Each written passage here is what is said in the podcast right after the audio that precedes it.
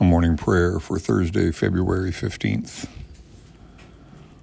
This prayer is by Pastor Steve Garnaas Holmes.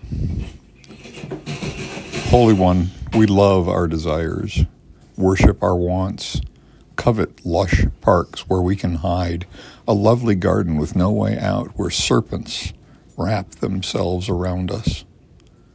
In the wilderness, empty land stripped of all cover, the bones of our hunger are exposed.